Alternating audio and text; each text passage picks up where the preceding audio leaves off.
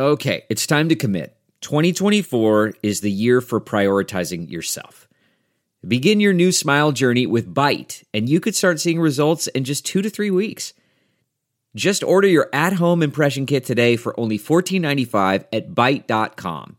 Byte clear liners are doctor directed and delivered to your door. Treatment costs thousands less than braces, plus, they offer financing options, accept eligible insurance, and you could pay with your HSA, FSA.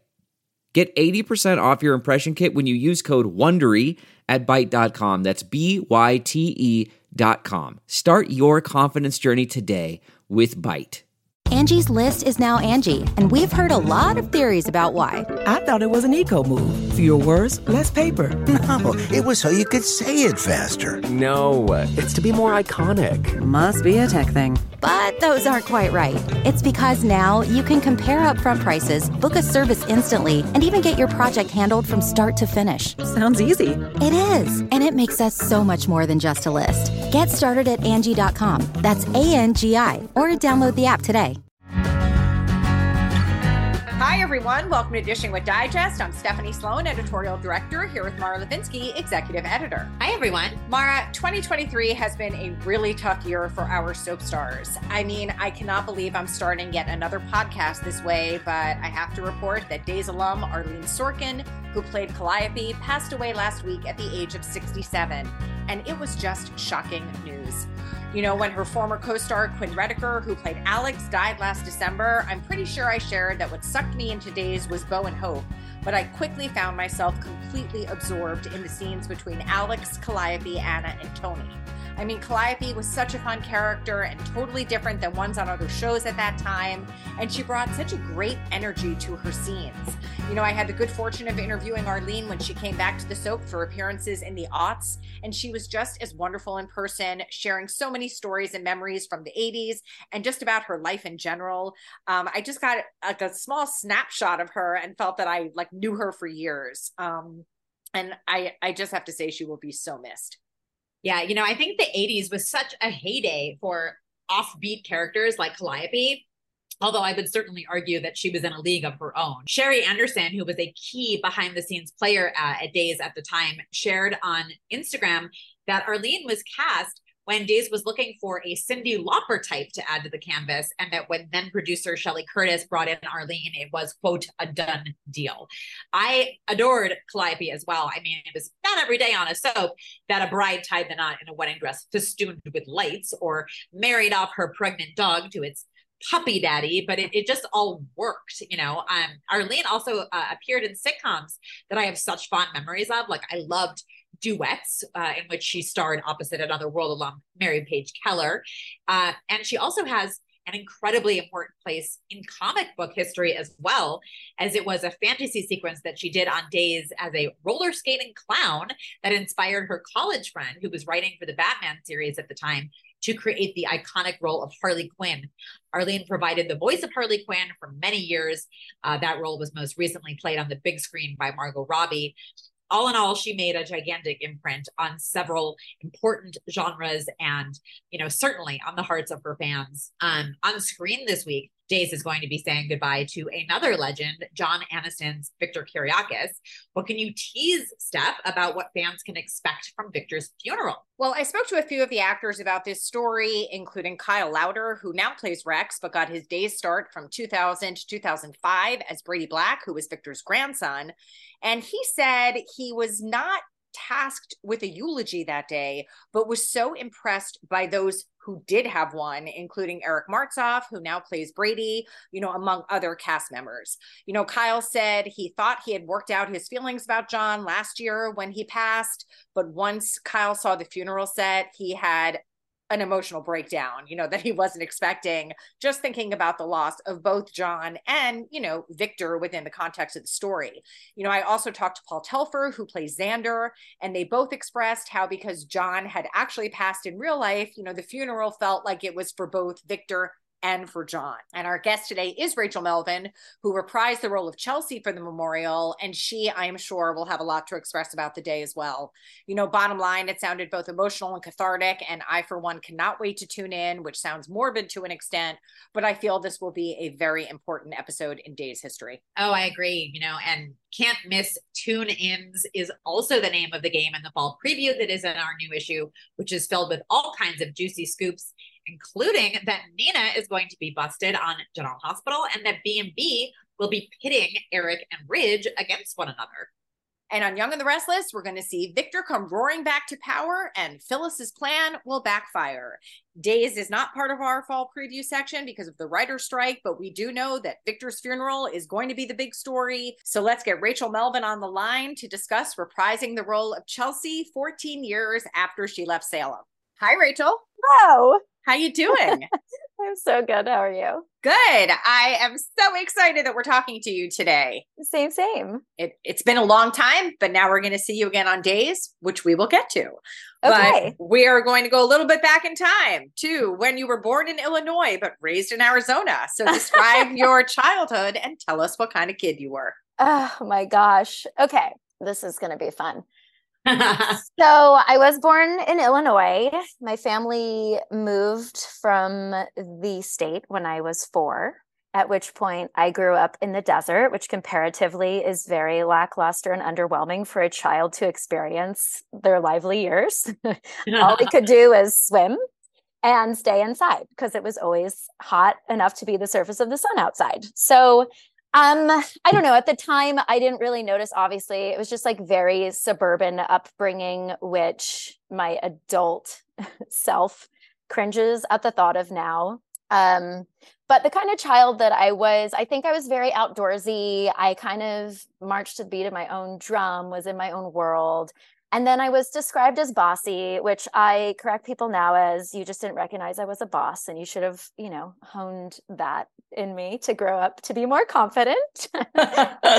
um, but it's funny you actually start there because I think where I'm at in my life currently is I've really been revisiting who I was as a child and kind of how I've reconnected to that part of me. And it's kind of come full circle right now. So it's interesting. I love that.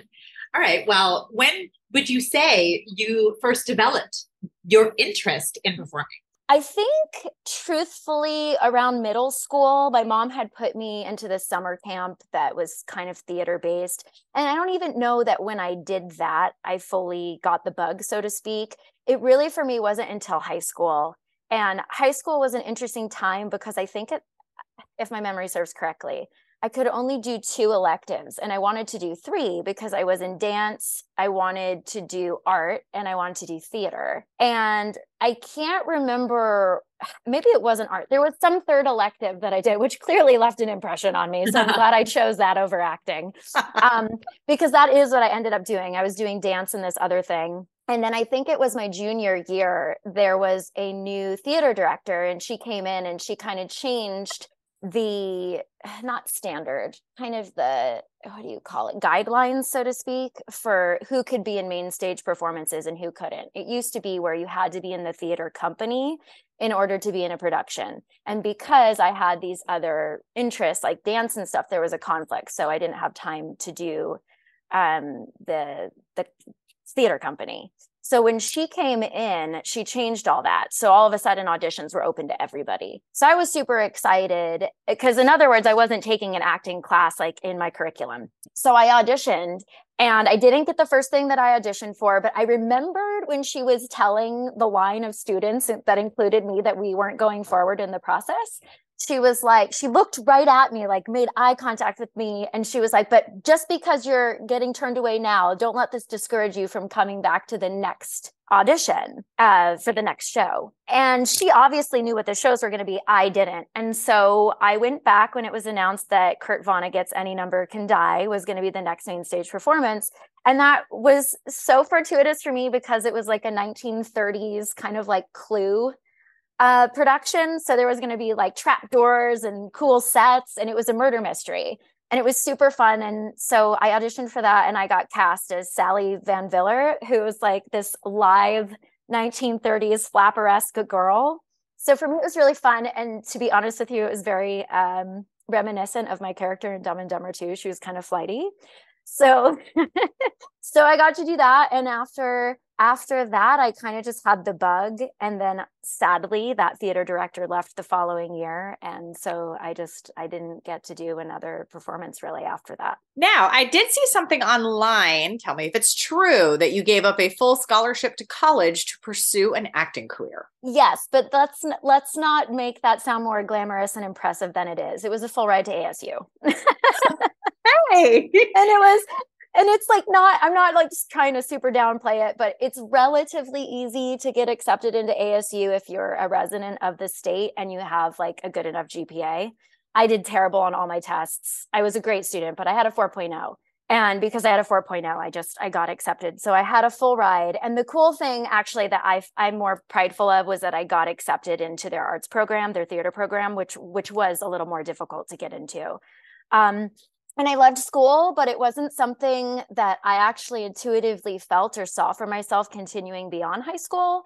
I was I was open to it, but it just didn't feel right. And my family's crazy. We I think I've counted recently that I've moved 26 times in my life and I'm 38, so that's Whoa. a lot. and um, one of those moves, I just totally lost track because I had trauma come up from moving so much. At the time, my dad was actually working at Universal City Walk. And he, so he was in California and he was commuting back and forth because he was earning more in California and the cost of living was lower in Arizona. So it just made a lot of sense at the time. So he would drive back home on the weekends, but in working where he did, he ended up meeting a couple agents and photographers and things like that and just mentioned like oh my daughter just did theater she really liked it and like was showing them pictures and they they told him I had the look and if I was interested I should consider going to acting classes or you know doing that. And I ended up thinking okay like that's an avenue I could go down but I don't really know if that's like what I want to commit to forever because it was fun but I just never thought about it past theater. And so I kind of left I kind of left the direction of my life open to fate. And I was like, I'll just wait for, for a sign from the universe, which I, I suspect you're probably getting to this story, right, Steph? So I'm just getting getting ahead of you. Well, go ahead, tell us. Okay. so at the time, my grandma lived with us. She lived with us for the majority of my life. And my grandma loved bingo. And in Arizona, there's a lot of casinos. So she would go to the casino almost every weekend to play bingo. And when I turned 18, the state law at the time was when you were 18, you could gamble. And they changed it to 21, I think the summer that I turned 18. So I saw like three or four months where I could go with my grandma and gamble before I couldn't anymore. So I went and I played bingo with her and I I won the jackpot, which for me it was so crazy. It's so funny. It was $600 and I was crying because I'd never seen that much money in my life. So I was like, oh my God, I'm rich. and I was like freaking out. I didn't have to share the jackpot with anybody. And the kind of I I like to look at these things because they just like make me warm and fuzzy inside. The cool part about the game of bingo, if if you've never played bingo before in a bingo hall, there's so many different kinds. It's not just like diagonal, across, vertical, horizontal. They do things like four corners, uh, picture frame, and the picture frame was around the center star. And that was the one that I won, which was just cool because I ended up using that money to pay for the acting classes that I had been looking at that were also exactly $600. So I took that as my sign and I enrolled in acting class. And then my parents would, by this point, my dad had moved back to Arizona. And then they were driving still every weekend. They were now driving me to LA to take these acting classes. And then we would drive back. So I we're get crazy. the sense that they were supportive uh, oh, between oh, yeah. the driving and the introduce the showing the pictures to the agents? I might be the only person in the world that can say my parents were advocating for me to not go to college. and then the only person that can say they were also advocating for me to be an actor instead of that um but i do i do want to just say they weren't like stage parents at all. My my dad had actually gone to college for screenwriting. So i think for him there was an element of like kind of living vicariously through me and exploring an avenue he never did. Mm-hmm. so it was really cool to have their support and they because they had moved so much they knew people in so many different places that it was easy for them to trust that i'd be in good hands so far away. Mm-hmm. well once you got to la how did you go about breaking into the business? So I got super lucky, which I hate that word because to me it it immediately implies that that's all that's involved, which isn't the case, but it is a part of it. So my parents had put me in touch with a relative, a distant cousin who was in her 60s. I'd never met her, and I was living with her, just working a normal job where my dad had used to work at, in City Walk, and I would commute from Chatsworth, where she lived, to go work in City Walk. And I was still in these acting classes, and I, I guess I got ahead of myself. Uh, what prompted me to move to Chatsworth was after I went through my first acting class um, my acting coach had contacted my parents and said, I want to put her in the showcase. It's an intensive, like eight or 12 week, I can't remember, course where we work on a couple scenes and then we we perform them in front of industry professionals with the hopes that they'll get signed with an agent or a manager. And so uh, my parents made the accommodations for me to live out here because that was one of the things that they said would need to happen. I would need to be available 24 7 to rehearse with my scene partner. So we arranged that. So I was I was in that showcase class while working a normal job. And throughout that process, my acting coach had got me an audition for an indie movie. And that was my first professional audition ever. And I booked it. And that was the first thing I ever did, which was Boo. It was this horror film and i think it was booking that that the timing was kind of um, similar. It kind of coincided where the showcase had happened. There was interest in me. I got a couple cards but they weren't totally convinced to sign me. And then i booked that. And i think my a- acting coach just kind of became my publicist and said you know she just booked her first audition so are you sure you don't want to snag her up right away? Which was very effective and they did and so then I had my agent, and my agent was very young and hungry. It's so crazy to think about how young he was because when I looked and when I met him for the first time and looked up to him, he just seemed so much older, you know? Um, but he was probably in his 20s, which is so nuts.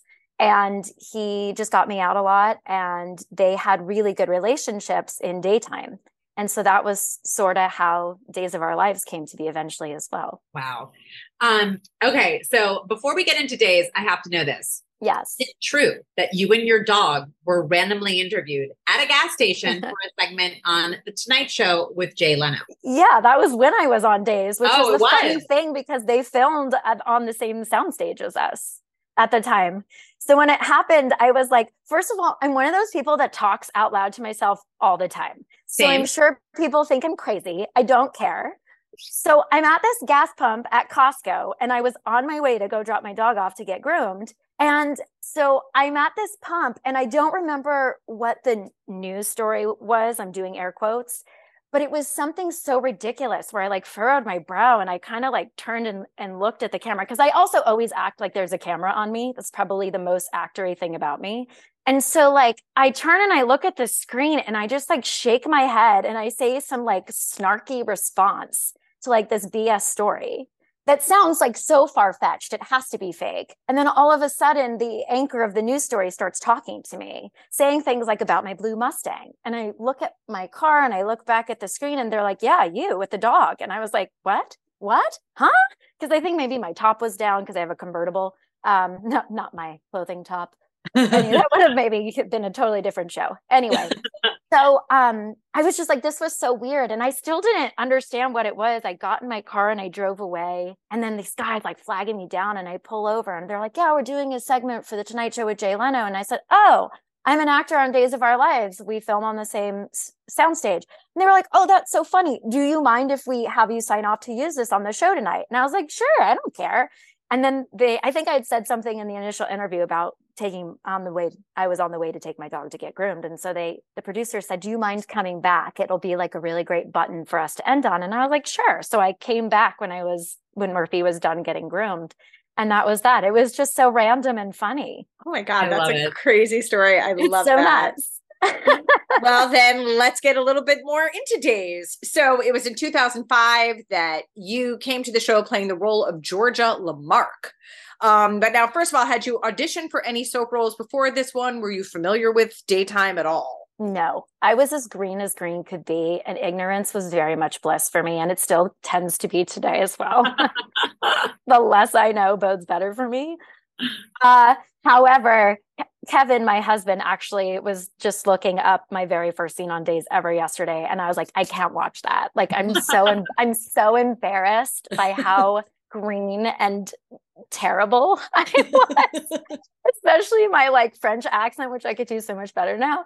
But but you know, I have to give credit to Fran Bascom, who was the casting director at the time. She saw something in me, and thank God she did, because really that woman is largely responsible for my career and the success I've had. Because yes, that was that was the first. It wasn't the first project I'd been on. I I worked on a horror thing, but um, it was the first television I had done, and certainly first daytime audition and i'm going to guarantee you is probably one of only 10 auditions i'd ever had. I'm i'm guessing but i had not been in la very long. So tell us what you recall about the actual audition slash casting process for that part so, to be honest with you, I only remember my screen test. I don't remember going in there for the first time. There's like flashes of memory of Fran being like, she was just so lovely and so sweet and so considerate of the actor, which I would later come to very much appreciate because they're not all like that at all. but she was great. And I remember my screen test. It was super fun because,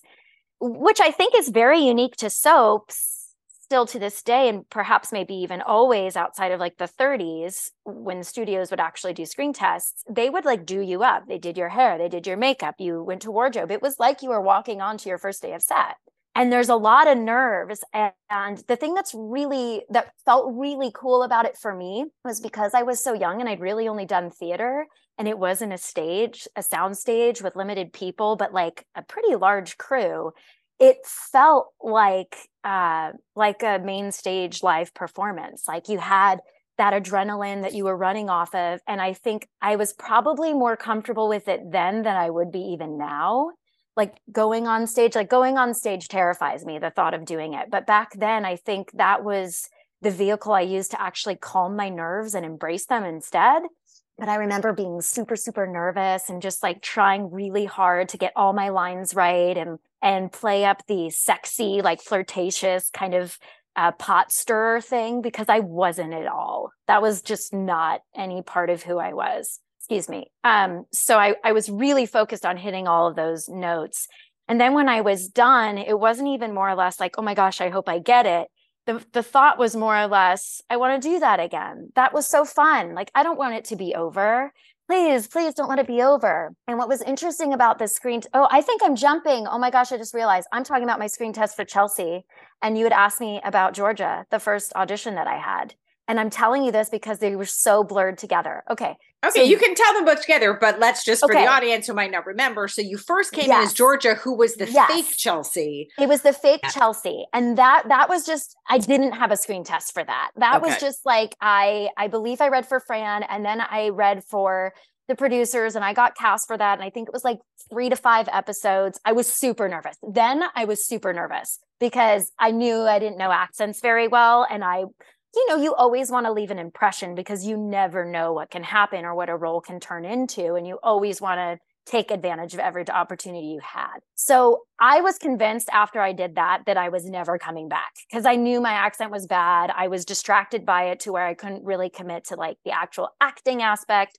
So I felt really crappy about that. So the way the screen test for Chelsea came up actually was Mandy Musgrave, who initially played uh, Chelsea. She was with my agent at the time. So she had just booked South of Nowhere on MTV, and my agents knew she was going to be leaving and they were going to be recasting her. So my agent at the time, her name was Mara. She uh she put She in, sounds amazing. She's great. I've never met Amara. I don't like. She was the first first one that I met, not the first one I didn't like. So she uh, she kind of pushed for me, which is what a great agent does. She kind of pushed for me to get in there, and I think her influence put me in a room, a very small room with few other people, which was great. And so I also going into that whole process had this I'm going to correct what I was ashamed of the first time I was around these people. I want them to see that I'm better than what I, you know, exposed them to. So when I went in for the screen test, I think I was more about just like having fun. And at that time, too, Mandy had kind of given me tips and pointers about the character because she'd already been established. And I had been on set to meet uh, Ashley Benson playing Abby at the time, and I I didn't know if Ab uh, if Abby I didn't know if Ashley had any input or anything like that, but you know she and I hit it off right away, and we got along, and I think I just felt really comfortable and I thought these relationships are only going to help me if it happens and and if it doesn't like at least I had fun and I'm getting more practice. And so then I kind of focused more on hitting the notes and just having a good time. So there. Well done. well, well, well, well, for someone who was not familiar with daytime, who didn't watch soaps, Chelsea might be one of the soapiest sort of origin stories ever Right. in that Yes. she was a miscarriage in 1998. I wrote that cover story, everybody. And then lo and behold, there was no miscarriage. Billie had actually given birth to a baby The swamp who baby. turned out to be, yes, the swamp baby who turned out to be Chelsea. So Yes. I would think that would be a lot to absorb sort of as you hit the ground running. But um go back to if you remember like what acclimating to a soap set was like and what it was like to now really be there and in it. Oh my God. Well, I can tell you first off, we had a stage manager named Fran who scared the bejesus out of me. Like, she is Italian. I'm Italian now. I feel like, I mean, not now. I didn't turn Italian. I've always been Italian, but I just mean like now as an adult. I feel like I would understand her a lot more, but she terrified me. So, like, they don't say action, they say five, four, three, and then you're supposed to count two, one, action to yourself. And I didn't know that. And so I'm sitting there and I just see Fran off camera, like moving her hands, like, come on, get it going. Like, go, say something. And then I got like, I just like got so, I just felt like it was very much what you said, hitting the ground running. And for the first couple weeks, I was always just like trying to catch up. It didn't last very long though. And I, I had the luxury actually of inexperience at the time because my first introduction to the industry would be what would become the norm for me, which is moving really fast, which is getting more in touch with your instincts as an actor to make quick decisions because the director doesn't always have time, especially now, to to work with you in the ways that say a director on a movie set does. They're they have to get the shots they have to get through the script they have to make their days in daytime. And so they're really you can look at that one of two ways. I prefer to look at it as they're really entrusting you as the actor to do your job. And whatever choice you make they trust you understand you know what you're doing which i think is a really beautiful thing so coming off this soap which um you know i'm not segueing away from talking about time on the soap but coming off the soap i would later learn that you know those things were actually great attributes to me as an actor. But the transition going from daytime to prime time in film was very different. I had to like open myself up to the fact for instance where if i was being directed on a set i felt like i was doing something wrong. And so my confidence started like going lower and lower and getting chipped away at so I do think that's a beautiful thing about daytime. It is it really does build up your confidence in that way where you can kind of make these choices in a in a less collaborative way and I don't think actors always want that, but I think that they should appreciate that because it is a gift in its way. And because that was the first introduction I had to the business, I I really just it was like a boot camp and I was given so many tools and gifts in my acting arsenal to work with that I am to this day still very grateful for. Now, if your ears were burning a couple weeks back, it's because Julie Pinson, who played Billie, your mother on the show, was gushing about working with you. How would Aw. you characterize working with her and the relationship that you shared with her? Oh my god, I love Julie Pinson so much. It's it's weird because you know Chelsea and her didn't have a relationship until she was a teenager, right? Chelsea and Billie.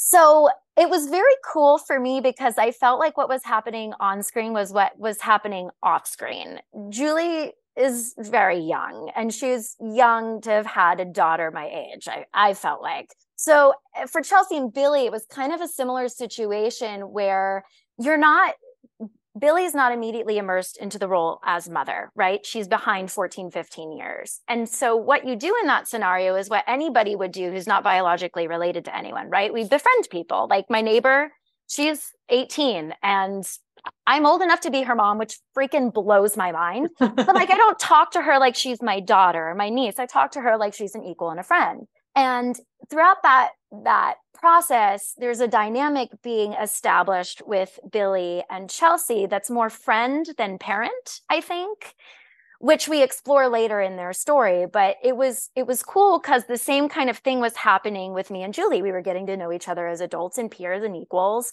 but there was also still this thing happening where she was kind of feeling like a cool aunt to me or an older sister. And we had this really cool rapport, and her and Billy were so instrumental in helping me navigate the um I don't I don't actually know how to say this eloquently, but th- they were instrumental in helping me navigate my way with the fans, let's say, because they weren't at the time writing Chelsea to be particularly likable. So Billy and uh, it gets so confusing. I was like, no, I mean Julie, but no, Julie and Billy. so Julie and Billy would talk to me in the dressing room and they would say things like, listen, you just need to make her relatable and justify the things that she's doing that are unlikable as understandable and and use this to help the writers write more for you and that's how you'll stick around past the 13 week cycle and just be you and don't read into the things that people are saying about you or because again social media really wasn't a thing at the time. So they were speaking more in terms of like fan events. When people come up to you and they seem like they hate you just know they're they're reacting to the character not you. They were they were very helpful in guiding me through all of that. But one of my favorite things was uh, and i think julie knows this story but Julie, for my birthday, bought me a baby Louis Vuitton bag. And I had never had anything designer. Like, you know, again, like I freaked out over $600. Like, so I'm like, she gives me, she gives me this Louis Vuitton bag. And I remember opening it and feeling like I wanted to like bug my eyes out in disbelief because I was like, oh my God, oh my God. but I was like, you have to be cool. This is very common for these people. They can buy these all the time. So it's like trying to be like, oh my God, Julie, thank you so much. This was so thoughtful. But inside it was like, oh my God, this is amazing. Thank you so much. But she she just kind of did that. She she was like a cool older sister. She would get me really cool things to like make me dress better, help me like, you know, have a pulse on fashion or all these other things. And she did it in a very like very sly way because I didn't have fashion sense when I first came on the show and arguably even up until the last 7 years. So yeah, she was just she was just great in all the ways. Awesome. Um, well, right from the beginning, you worked closely with Darin Brooks, who was Max, but is now Bold and Beautiful's Wyatt. So tell us about working with Darin. Well, people don't know this, and we're both married now, so no one cares, but we dated. and that was that was tough when it ended. But but but you know leading actually darin was the first guy to ever actually ask me out. And he asked me out after his screen test. Oh. And i was like Bold. let's just see if you get the job because i don't want you using me. And then he did. And then he still asked me out. And i was like okay. And it, it was so weird because at the time i was oh you guys good luck keeping up with my family so my family at this point was back in California, all of them, and they were living in Camarillo. So I would go up to Camarillo, and Darren at the time was living or had been living prior to booking the show with his aunt in in not Granada Hills in Simi Valley. So it was weird that we were both going out there so often and stuff. So we had like a cute little brief romance. He was my first probably real heartbreak and first, you know, love, which sounds like so weird to say now that I know love in the form of a husband. I'm just like, oh, that relationship was cute.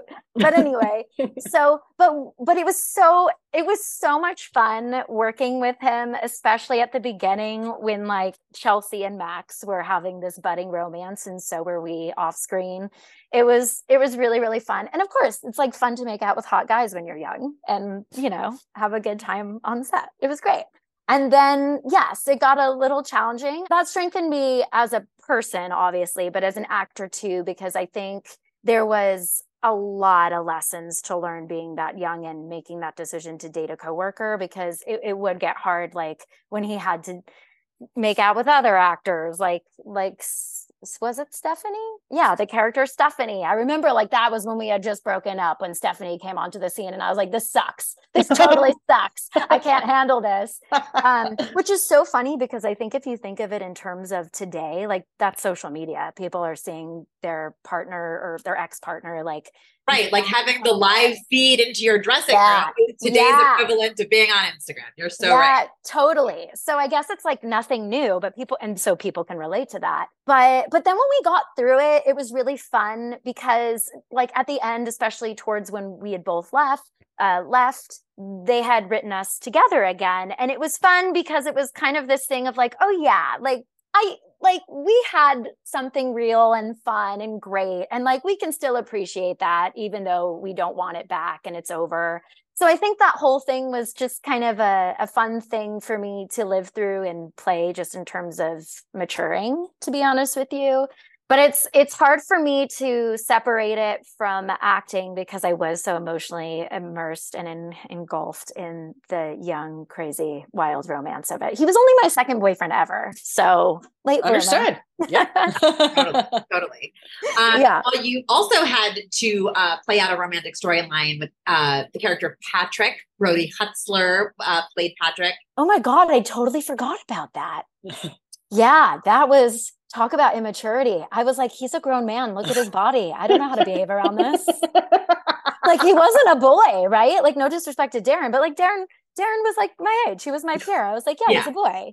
But like Brody was like a grown man. I was so nervous. I'm sorry. I wish everyone could see my face. I am going to try like, to describe it. It's a combination of horror and awe. yeah, because I was like, well, I think it was just like, okay, I'm going to get really real here, right? There's like the boys you date in school and they have a certain body type. You see them with their shirt off at the pool. And it's like, I mean, honestly, it's what I look like now because I have no boobs, but, but it's like, fine, whatever. And then you see like guys your age and it's like their body is kind of changing, whatever, like yours. And then you see guys like Brody, and you're like, oh, that's like a grown ass man with a model body. And right. then the only other body reference you have is your dad. So he's like in between my dad and the guys of my, my future. So, in a weird way for me, I was like, this feels like I'm this is going to come out so wrong and Brody would kill me. but it was kind of like I'm segueing into this like I'm moving towards men that are like my dad right now so there was an element of just like just growing up being like no this is what you're growing into. This is the next stage of your life but feeling like i wasn't ready. Like i'm not ready to be with a guy like that. That's too much like my dad. Like this is weird. So it was it was like a challenging thing. Plus plus i was just an experience with the emotions of of love in general enough to like feel like i could go there acting wise and portray it accurately and not feel like self conscious of how I'm behaving, what I'm doing, what I'm touching, what I'm looking at, all the things. Because it's like he, he looked like a Ken doll. And it was the first time I saw that in real life. That's weird. Very well, let's true. hope he didn't look, you know, 100% like a Ken doll, if you know what I'm saying. um, well, a man who actually played your father is Peter Reckell, um, yes. who played Bo, Chelsea's dad. So I mean, what did you even did you know anything about him and kind of what a huge soap superstar he was at oh, the time sure. you started working to, with him? Yeah. I watched Days of Our Lives in high school. So like I knew who everyone was. Got it. I loved Lauren's character so much because she was like, you know, the troublemaker. And those characters are always just so much more fun. And but Peter, I always liked. I always liked Bo. I always liked Hope because obviously they were the good people. And not that anyone's bad, but you know what I'm saying. But Peter, so here's what I like about Peter. And I've I've come to learn this about myself now in the last 20 years I've been working. Peter is the epitome of the kind of actor I like. Um because he doesn't like attention. He kind of keeps to himself, comes in, does his job, leaves. In other words, his identity is not formed by being an actor. And do a lot of people that kind of personality, and I'm not talking about Peter specifically, I'm talking about other personalities similar that I've worked with including myself, mind you, it comes off very unapproachable and cold or difficult or like whatever. But I love those people because to me, I'm like, you have boundaries. Like you have clear boundaries. And that to me says a lot about a person and how I'm going to connect with them. And Peter was probably one of the first people that I met like that, where I was like, does he like me? I can't tell if he likes me or if he doesn't. Like, he's a man of few words. But then over time, especially as I grew up, to be honest, he's very similar to Jeff Daniels. They're kind of both similar personalities, where it's like they're giving you a silent litmus test before they determine whether or not they're going to open themselves up to you, which again, I just really respect because not everyone deserves that, right? So then that's just my personal belief. So Peter would over time open himself up more and more to me. And then it felt like an even more special relationship because I knew he didn't do that with just anyone so we kind of did have this what I'll call a trust bond there, meaning I felt like he had my back and I felt like I could go to him with serious things that I didn't know how to discuss with anyone else. but I but I could also I think Peter was also just really excited by other actors that were really excited to act because I I always felt like my scenes with him had this silent understanding where like we didn't joke on set we just showed up and we performed and then we left and we're friends outside of that and that's not something that I I would say in my experience was very common like we mostly show up on set and people are joking even right up to the cameras rolling but I always liked that about him and I respected that about him and I I think as I'm talking now I'm realizing that that was probably very influential in how I approached more emotional scenes and giving myself permission to shut down and be like, don't talk to me right now. Peter didn't do that. I would say that, which was way too brash. But but yeah, I loved working with Peter and I love Peter as a person. So kind of a great segue to my next question, which is that at the end of 2005, Days wrote a tale that would honestly be even more timely today, right? Where Chelsea was using her phone while driving, got distracted, yeah. and hit Zach, who died. Um, so talk about heavy emotional material. What did you think when you saw that storyline was in the offing for you? Well, I'll tell you what. I wish that I had the acting chops then that I do now. because a storyline like that as you just said it's a really good storyline and it's a great opportunity that it's like a realistic storyline and relatable and i think playing it now just being more grown up and understanding the gravity of it is something that i don't think i necessarily could back then I think in my head it was more or less like play sad. You mm-hmm. know what I mean? Play right. play regret as opposed to immerse yourself in this experience. Like how would you feel if you did this? Because that's how I would go into it now. And I and I think look, I, I don't know if it would be obvious only to me if if you had me play that same storyline now and then watch the two side by side, I don't know if it would be that different to anyone other than me because I just know internally what's getting me there. But but I think it would. Um, I I wish that I had more of a grasp on how lucky I was to have had that storyline back then. Not that I wasn't. I think I was. I felt lucky about it in different ways in terms of like, cool, I'm getting more airtime. I'm getting to work more. I'm getting to be on set more which is totally understandable for the age that I was. But nowadays, I would look at it differently and I would be like, oh my gosh, I have the opportunity to do this amazing storyline. I want to nail it for no other reason than just proving to myself I can do it. And also, that's kind of the fun of acting is just like having enough empathy to fully embody someone else's experience. And it's taken me a long time to realize because, again, this is not a career that I sought out to do necessarily. I wasn't like, I want to be an actor.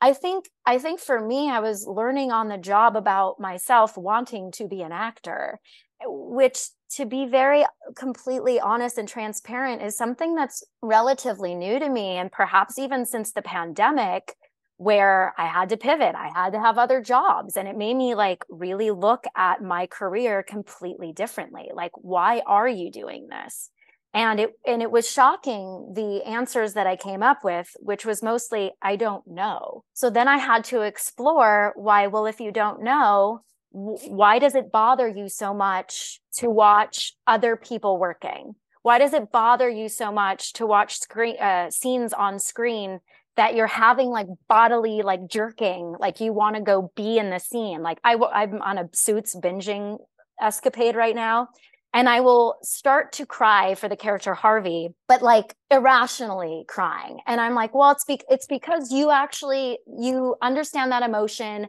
and you really want this vehicle that you've come to understand is what you use for your own therapy to work something out. And the thing that I love about acting, I hope I'm making sense because I get very heady when I talk like this, but the thing that I I've come to realize about myself is the reason I want to act is the same reason I loved Sex in the City for me at the time and I'm going to go back to like my breakup with Darin. I had a really hard time and I didn't feel like I had anyone that could relate to me that I could talk to anybody about it without feeling like a crazy irrational psycho.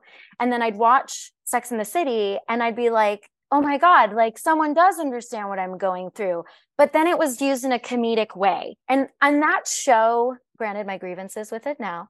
That show in my 20s was like saved my life. It really did. It saved my emotional mental health life. And that's what i love about acting because you get to tell someone else's story in a way that not only makes them feel seen validated and heard or justified but you do it with the hopes that somebody else can have a different perspective to understand them or open their mind up more to that. Like actually this is very funny um, my ex-boyfriend had uh, was held at gunpoint at one time and i used to tell people all the time oh my god he was held at gunpoint. Can you can you believe that? And i was so casual about it. And then i just saw this scene with suits where louis breaks down because he was held at gunpoint and i was watching it and i go oh my god i never ever put myself in my ex tim's shoes to think about how traumatic that was for him and how I'm saying it so casually is really disrespectful of his experience. And so I love I love that film and television can do that for somebody, not to just speak for the person it happened to, but to make somebody else soften a little bit and be more sensitive to that person's perspective. And so going back to the initial question because I've got away very far from it is I just I just think that that story was a a wonderful story I got to play I think I did as great of a job of it as I could at the time, but um, I would have so much more subtle commentary to pour into that storyline now. Mm-hmm. Talk a lot. no, no, all good, all good. Um, okay, so then through you know the rest of the years in Salem, let's see, you were uh, a flight attendant briefly. You had as you know that was fun yeah, I remember that story. Um, you worked with uh, Blake Berris, Nick, and Chelsea were a big deal. You worked with Shawn Christian, Daniel, and Chelsea were a thing. Yep. Um, but you did leave the show in 2009. So, what were the circumstances surrounding your exit? So, um, my contract was actually up in 2008, and I kind of wanted to go venture out as one does uh, at that point, but we were ironically about to go into a writer's strike. So um, I I kind of did what I did that got me to Los Angeles in the first place, which was I said, listen, if they'll negotiate just doing a year, I'll stay. That will be my sign to stay. And if they say no, then I'll go and that'll be it.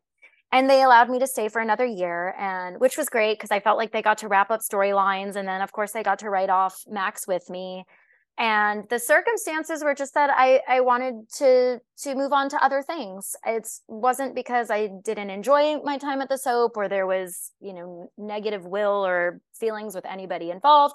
It was just a total like I'm I'm young. I'm out here. I I want to do other things and grow my career and my experiences. So, so I guess that was it. yeah, yeah, yeah, great. That makes perfect sense. So um not to jump ahead too far, but you referenced uh, seeing a little Jeff Daniels vibe in Peter Reckell. So yeah, you know that I am curious to hear about um, you being cast as Penny in Dumb and Dumber To and your experience working alongside Jim Carrey and Jeff Daniels. Well, let me tell you about the reality of being an actor.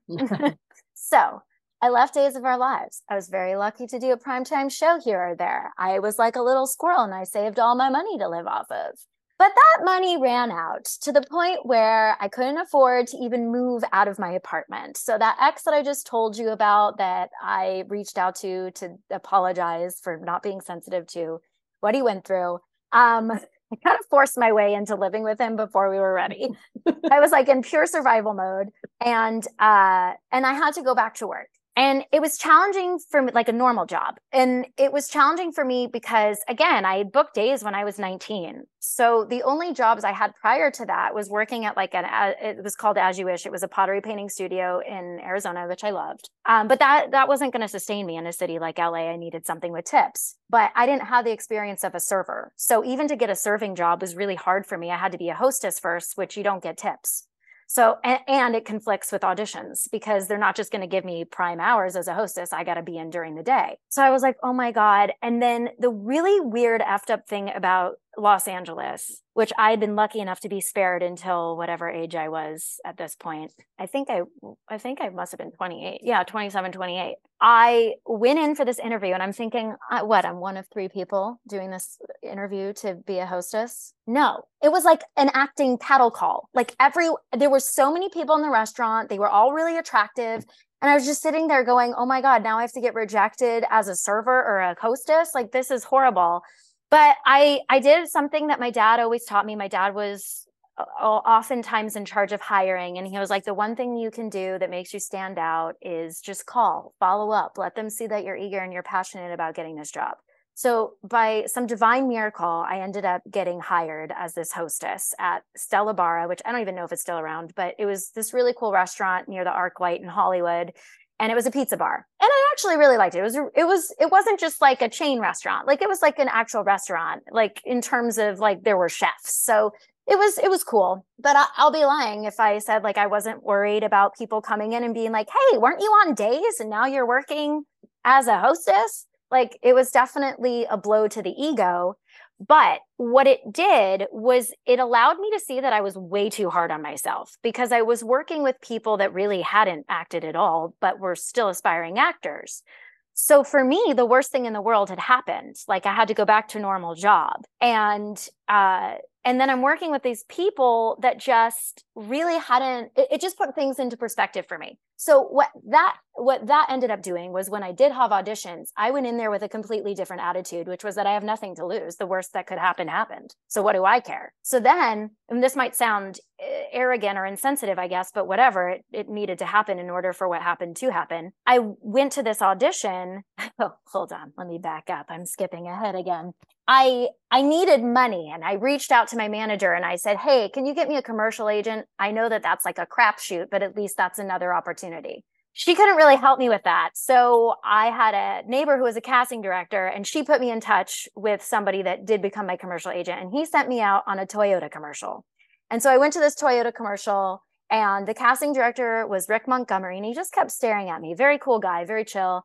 And he kind of was just like sparring with me throughout the audition and he kept bringing me in, like he kept me around, which was strange. And I was like, cool, I'm going to get a call back for this. Didn't get a call back for it. But he had said to me in the room, he was like, hey, um, are, are you a, a theatrical actress? And I was like, yeah, I am. And he said, okay, who who's your reps? And I told him, and he's like, okay, I'd like to bring you in for this movie that I'm casting for. It's called Dumb and Dumber To. And I was like, oh, okay. And he was like, you know, it's the Farrellys. And to be honest with you, I didn't know who any of these people were because ignorance is bliss for me. so I was like, okay.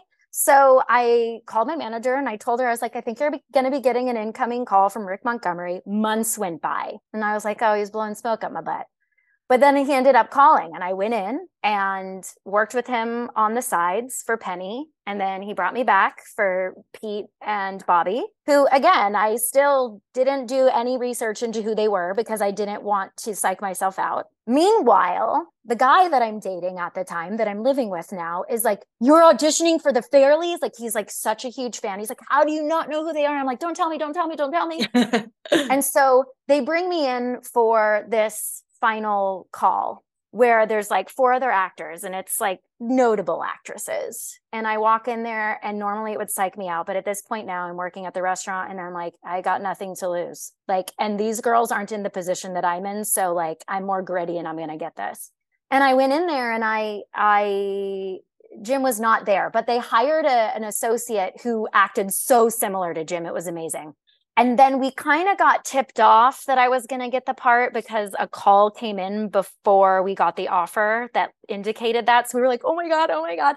And then I got the offer and I was ju- I was just so stoked, so stoked. I mean, like I, I couldn't believe it. So then I go and I look up who the Farrellys are, and like I was so excited. um, and that was my first time I think that I got to film on location. They flew me out to Atlanta, and I was there for like I think it ended up being eight weeks. And I didn't meet Jim until my very first day uh, having a scene with him, which was intense because he's uh he was my childhood hero. Like I, my sister and I grew up doing impersonations of him we would like pretend we were on our own SNL sketch and write write things pretending to be Ace Ventura and we knew all the lines to all the movies and I just never want to make actors feel like I'm going to be crazy and not be able to do my job.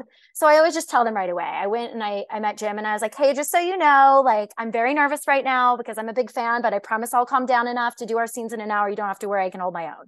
I was like, it's so nice to meet you. And he was just so like loving and kind. And I'd met Jeff, I think two days before Jim. And Jeff was just very much like which like Peter, which I think immediately just made me feel relaxed and comfortable. And he would just like ask questions to get to know me. And and they were they're both so different, which is why they work so well together. And it was really cool to watch how each of them approach work and handle work and handle being an actor And one of the stories I love to tell about Jim specifically, just because this really broke my heart when it happened. Like Jim is one of the most giving, insightful, kind people, and not, not to mention incredibly talented. Like when you're in a room with him, it doesn't feel like reality. You feel like you're high on drugs, like you're just floating. It's it's the weirdest like aura he has. But we'd worked so many long days, and he would stay two hours after signing autographs and all this stuff. Well, um, oh my God, what's the movie? Mockingjay. Uh, oh my God, with Jennifer Lawrence. Why can't I think of the movie? The Hunger Games. Thank you. Oh my God. They thank you. they were they were filming in Atlanta at the same time. And Jim's very good friends with Woody Harrelson, as are the Farrellys, which I would come to to embarrassingly embarrassingly find out after talking to Woody. But anyway, so uh Jim and Woody arranged to have like this joint party for the two productions. And when we were leaving the party, these two girls saw Jim and like flagged him down and were like, "Can you give us an autograph?" And it was the first time I saw Jim go, "You know what? I'm I'm to go home right now. I'm kind of done for the day. I'm so sorry." And they just walked away and they were like, "What a dick." And I was like, "If only you knew. Like, oh my gosh, it broke my heart." And he just got in the car and he handled it so well and we were driving with him because we were all at the same hotel it was I, I, just like to tell that story because whoever might be listening when they have encounters like this with celebrities especially at that level it's just like the one time they're told no they don't realize that person's experience every other day of their life so right. that was kind of eye-opening for me and the other thing that was eye-opening with them is to hear jim and jeff talk about their struggles and frustration within within the industry were no different than mine at a different level and i think that was kind of a moment where i thought oh my god all these things that you think are going to go away or your problems that are going to be solved when you hit this pinnacle they don't go away they just look different so that was really interesting and obviously to watch somebody like jim just work i mean he just fires off different takes in a row, constantly making different choices. I've never seen anything like it in my life. Wow, that sounds yeah. incredible. It was, it was very cool. Um, now, I want to get into your return to days because um, obviously that's why we're talking today. But I will, I do want to mention to everybody, I could do a separate podcast just about you talking about meeting your husband and your wedding. Oh, so yeah, I feel like true. we we could do that. Uh, I I did a pod. I did a podcast episode of the wedding before I decided to scrap it. yeah, so, I, I could yeah. only imagine. But we did uh, chronicle it on our website, as did you on your Instagram. Yes, if anyone has not you. read that, I would highly recommend it just to understand what Rachel has been through in the last uh, year. Um, okay, but next week you are returning to Days of Our Lives on screen. We are. It's going to be for Victor's funeral. So please yeah. tell us how your comeback came about 14 years after you were last there. So I think, um, which I didn't mention to this to you previously, because I again I think it just slipped my brain. I had been talking with my manager about potentially coming back to the soap, just because I I was ready. Again, like it feels like a boot camp. It feels like a paid acting class, which is really cool. And I was just really kind of longing for those days again. no pun intended. so I I had mentioned to my manager, I was like, maybe we can reach out because when I left, Ken Ken Corday had said to me, and I will never forget these words because they meant so much. He said, I want you to go and become a movie star. And if you ever come back to daytime, don't you dare going, don't you dare go to another soap without coming to us first. And so I was like, that just meant so much to me. It meant so much to me that they never recast me in 14 years, but that they would mention my character. I have so many family members that watch days that would tell me this, fans on social media that would tell me this. And that always just really meant a lot to me. And so I felt like the timing might be right to reach out.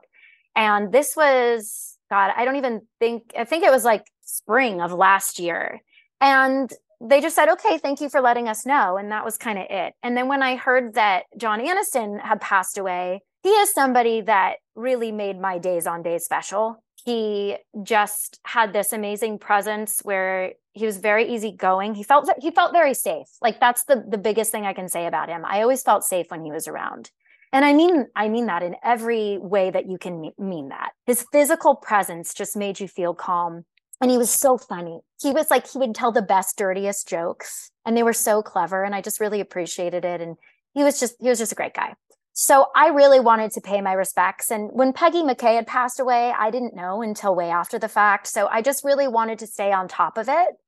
And I had reached out to Martha Madison and I just had said to her, Hey, I, I, think you're still on the show right now. I know they film really far in advance, but if you are, do you know anything that might be going on with his funeral?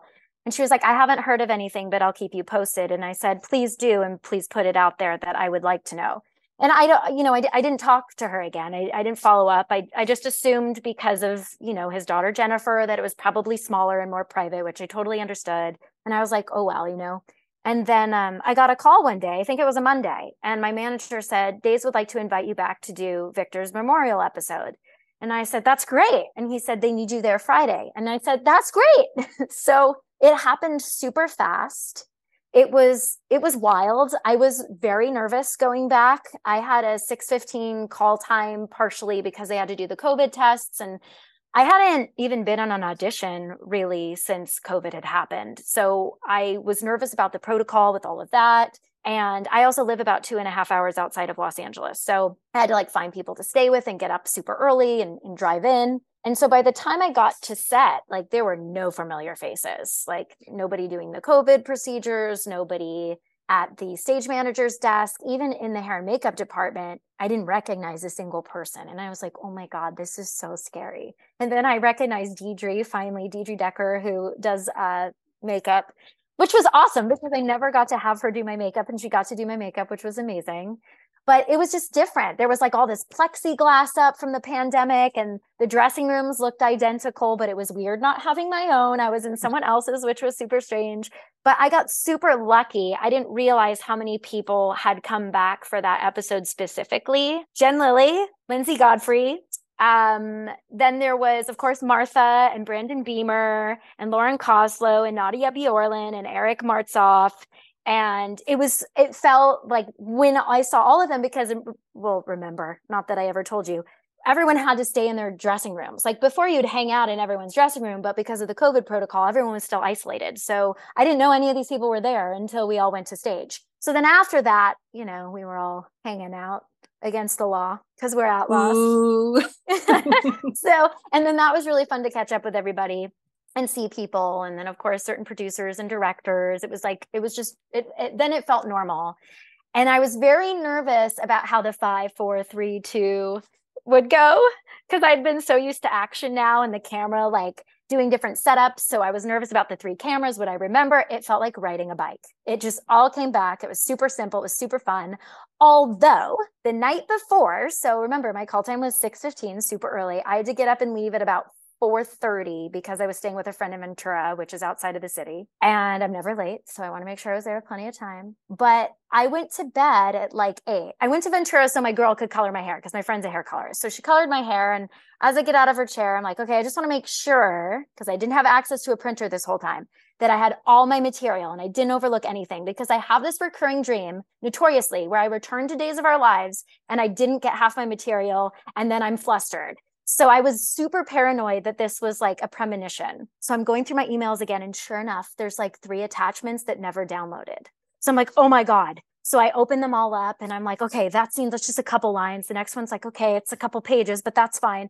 The next one's a full blown epping monologue. And I'm like, no, it was like a whole eulogy. So at eight o'clock at night, knowing I have to get up at 4 a.m., I'm like trying to memorize everything, but luckily the writing was so good. When the writing is good, it's just so much easier to stay in your brain because the thought process is there.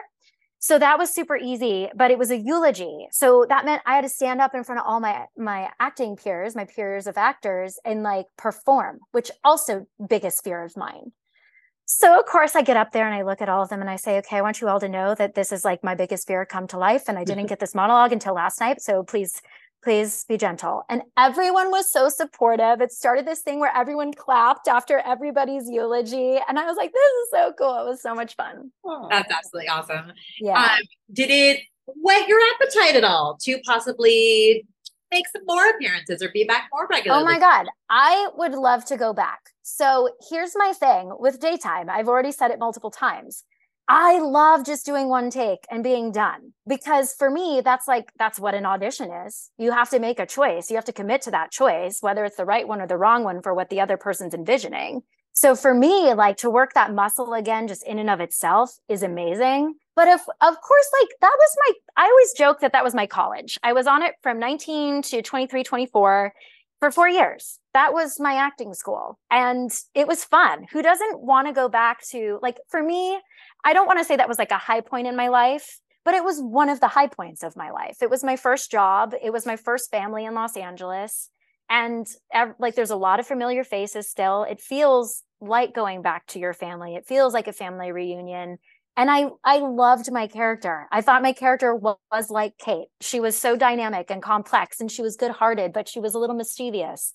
And Richard Bloore is back. I'm sure he's been back for forever, but he wasn't there when I left. So the fact that he's the costume designer again makes me super happy because I loved getting dressed in his designs. So that was super fun. It's just a fun job. It's so much fun and it's it's great in that you can actually look at it as a 9 to 5 and go home and have a normal life that's just not your career all the time constantly. So I think there's a lot of aspects of it that are very appealing to me, especially now at this time in my life. I would love to go back. Uh, would that include another soap town if Salem's if the Salem uh, Inn was full? It would. right, It would absolutely. This conversation just happened with my manager, so we're yeah we're we're working on it. All right. Well, you never yeah. know. Great. Yeah. Well, I can't believe we've come to the end of this, but before we let you go, can you put into words, you know, I mean, I think you have a little bit already, but just how getting cast as Chelsea, you know, changed the course of your life. Oh my god, it's the the whole reason I have a career to be honest with you. It's it's interesting how many people watch soaps in general, but specifically when it comes to casting directors, I think they watch them because they're fun, but I also think they're scouting. And that's actually good for actors to know that are on a soap. Like just always, always try your best because A, you want to look back and be proud of what you did, but B, you never know who's watching. And the other thing I do want to say, I know it's not kind of like doesn't answer that question you just asked, but I do, I do want to say just like since the news went out that I'm coming back, the response from fans has been so overwhelming and exciting for me and again, I'm not one that's comfortable with attention. And so in the past, I feel like it was very overwhelming for me to have people be so excited. And and now it's I'm more comfortable with it. So it's really fun. And social media didn't exist then. So now I to get to interact with people, it's really exciting. And that's made it like kind of alluring to come back to also. So yeah, I just wanted to throw that in there as a little thank you to the fans. Perfect. Well, yeah. we hope you have more reason to thank them. We hope we're going to be talking to you again yeah. soon for another reason. Yeah. But we're so happy you were able to join us today. And um, I look forward to seeing the episode and just what everyone does with it. Yeah, same. It's going to be a really good episode. There were a lot of very strong performances. I was very impressed. Excellent. Well, thanks so much, Rachel, and have Thank a great you. day. We'll Thank talk to you, you soon. Too. Okay. Okay. bye. bye. Thank you so much for joining us. Thank you to Rachel Melvin for being our guest. If you like this podcast, please subscribe wherever you listen to podcasts. Be sure to pick up a new issue on sale now and come back next week for another podcast.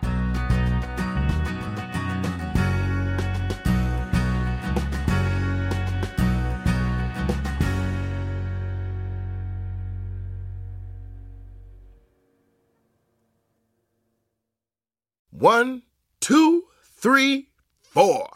Those are numbers. But you already knew that. If you want to know what number you're going to pay each month for your car, use Kelley Blue Book My Wallet on Auto Trader. They're really good at numbers. Auto Trader.